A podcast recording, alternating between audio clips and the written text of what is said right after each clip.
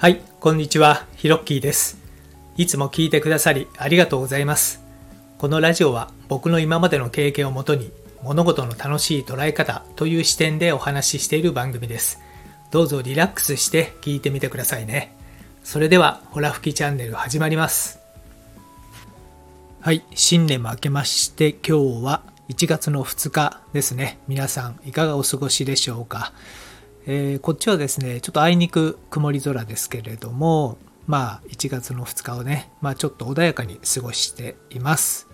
今回は2024年、今年はどうありたいのかというテーマでお話ししてみたいと思います。まあ昨日はね、元旦ということで、まあ年始に目標などを立てられた方も多いのではないかと思います。まあ特に今年の1月1日は、まあ何でもとってもいい吉日と、まあ前から聞いていましたので、僕も久しぶりにですね、今年やりたいことをノートに書いてまとめてみました。ただし僕はきちんと目標をこう立てるというのが、まあ大年の苦手というか、まあ立ててもうまくいかない場合も多かったんですよね。まあそれだからか1月も終わる頃には、まあ、立てた目標さえも忘れるということがまあ多かったので、1年の計は元旦にありとは言われているんですけれども、数年前から明確な目標を立てることは一切やめました。でその代わりに、まあ、今年はどうありたいのかという今年1年の自分の方向性をですね緩く決めるということをこの数年はやっていますでこれだったらね立てた目標に挫折した自分を責めるということもないですし全く何も決めずにねこの1年を進むということもないので、まあ、今の自分には合ってるかなというふうに思います、まあ、計画を立てるのが苦手とかまあ、できれば緩く決めたいとか、まあ、そういう人に、え参考になれば、えー嬉しいです、えーというわけで、え今年2024年、えどうありたいのかっていうのをですね、えざっと10項目ぐらい、え決めてみましたので、え話してみようと思います。まず最初に1番目。常に自然体でいる、まあ、これはあの、まあ、僕がよく放送を聞いている放送というか、まあ、YouTube というか、まあ、書籍も出されている方なんですけど松田美弘さんという方がいまして、まあ、この人のそのライフスタイルというかね、まあ、本当に自然体ナチュラルな感じでずっと過ごされている方なんですけれども、まあ、この人の影響もあるんですけども、まあ、常に自然体でいるということを、まあ、あのこれ昨年も立てたんですけど今年も継続してやりたいなと思います。意外とあの自然体でいるって、まあ、あの簡単にできるかなと思ったんですけど、まあ、昨年1年を持ってみてこれなかなか難しいぞということでねやっぱりこう自然体でいるために必要なものは何なのかなというのをいろいろ感じつつ捉えつつ今年も、えやっていきたいなということでまずは言語化してみました。2番目はですね力まない力を抜くということですね。これ何かこうなんでしょうね。これ嬉しいことがあった時もそうなんですけどあとはトラブルがあった時もそうなんですけど何かしらこう体にこうギュッとね力が入る瞬間ってあると思うんですよね。でその瞬間にやっぱりこうなんでしょうね。思考も行動もこう固まっちゃう傾向があると思ったのでまあ力まずに力を抜くということを意識してやってみようと思います。3番目、えー素敵な言葉を発する。これはあのまああの前にね英語をこう教えさせていただいたという経験も、えあるんですけどもやっぱり言語に対してまあ非常にこう、えー意識をしているわけなんですけども特に今年は素敵な言葉を発するっていうのを意識してみようかなとえ思います。まあ、えー素敵な言葉美しい言葉綺麗な言葉ですね。まああのまあ、どうしてもね人間なんでまあなんかこう陰口とか悪口とか不平不満とか、まあ、出てくることもあるんですけれども、まあ、それはそれとして、まあ、素敵な言葉をねこう意識的に発するっていうことをね、えーちょっと今年、えー改めてね意識してやってみようなやってみようかなと思います。4番目対局を見るですね、えーまあ何でしょうね。こう目の前のことを解決するっていうのももちろん大切なんですけどもその先、えー2段階3段階上の方向から見たらどうなのかなとかあとは時間軸で、えー今日今このことというよりも例えばそれは3ヶ月後とか1年後3年後っていうのは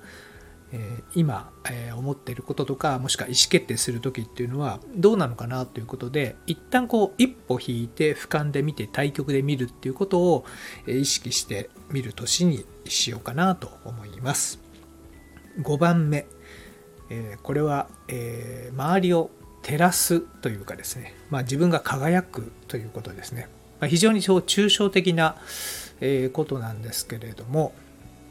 まあ、あの将来やりたいことの一つにですね旦那になりたいというのがありまして旦那というのは、まあ、日本だとねうちの旦那がという言葉の使われ方しますけれどももともとインドの方ではダーナというですね、えー、まあ街を明るく照らす人というか、まあ、そういった意味合いで、えーえー、で捉えられている言葉でございまして旦那、まあ、要するにこう自分が豆苗となってですね周りを照らすっていうね、まあ、ちょっと言っていて非常に恥ずかしい言葉ではあるんですけれどもまあでもそういう意識でねいるっていうことは、まあ、自由かなと思いまして、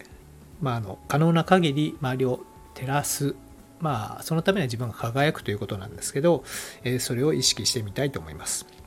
え6番目変容と需要ですね。この変容というのはどういうことかというと、まあ、よく変化っていう言葉ありますよね。あれはこう時間の経過とともにこう、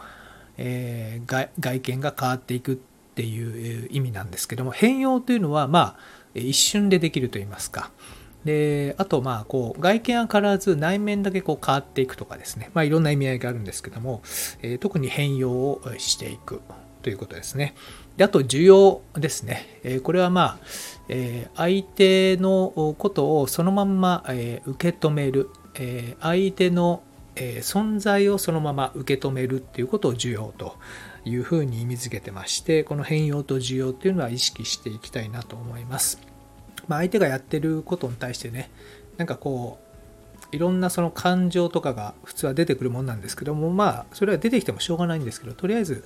相手をそのまま認めてあげるっていうのはとっても大切かなと思ってます。7番目能力を高める。この能力の脳っていうのはこうえーと、脳みその脳の方ですね。能力を高める、えー、自分のその脳の中身をですね、まあ、自分でこうコントロールしていく、まあ、高めていくということをやりたいと思います。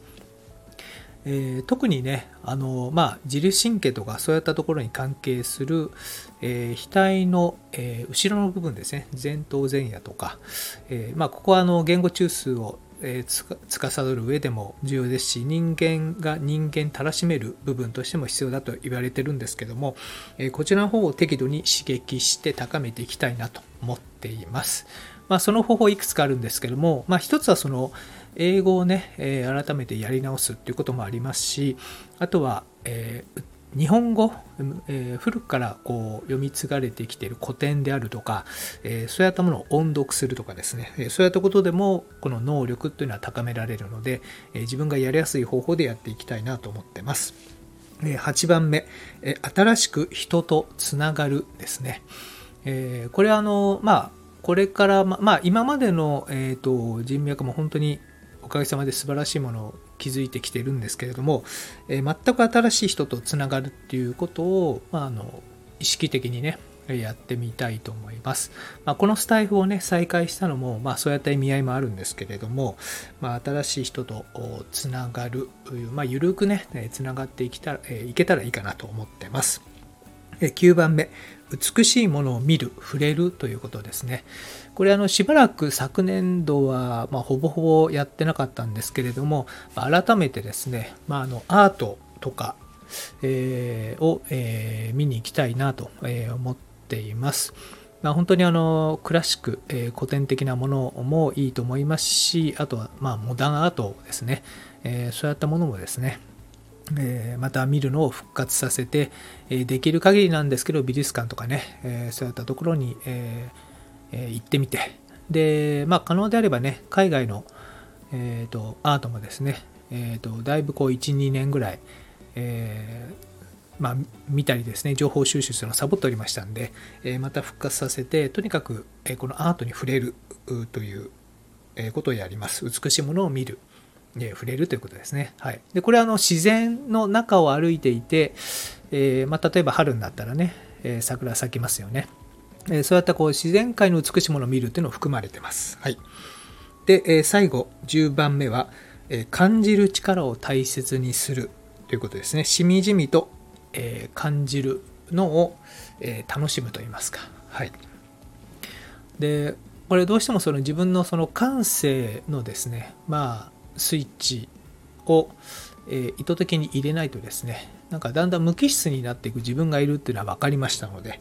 まあ、感じる力を大切にするということですね。これは先ほどの9番目の美しいものを見るっていうことにも紐づくんですけども、なんか綺麗なものを見たら、なんか、あ、綺麗だなとかね、感動するなとかね、えー、そういったものを声に出してもいいと思いますし、まあ、とにかく、えー、自分の感受性というか、えー、感性を、えー、ななんていうのかな、こう、改めて、こう、スイッチを入れるというかね、えそういったものに関して、まあ、のまあ、感じる力、まあ、表現していくということですね、えそういったことをやってみたいと思います。というわけで、取り留めもない、え10項目でございますけれども、2024年、え今年はどうありたいのか、えということを話してみました。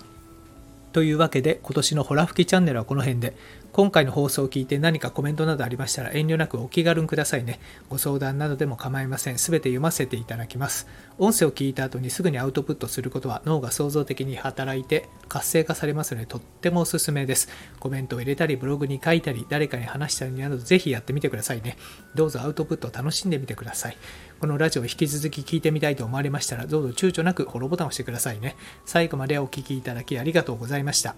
それではまたです。Thank you for listening to the end. Let there be prosperity.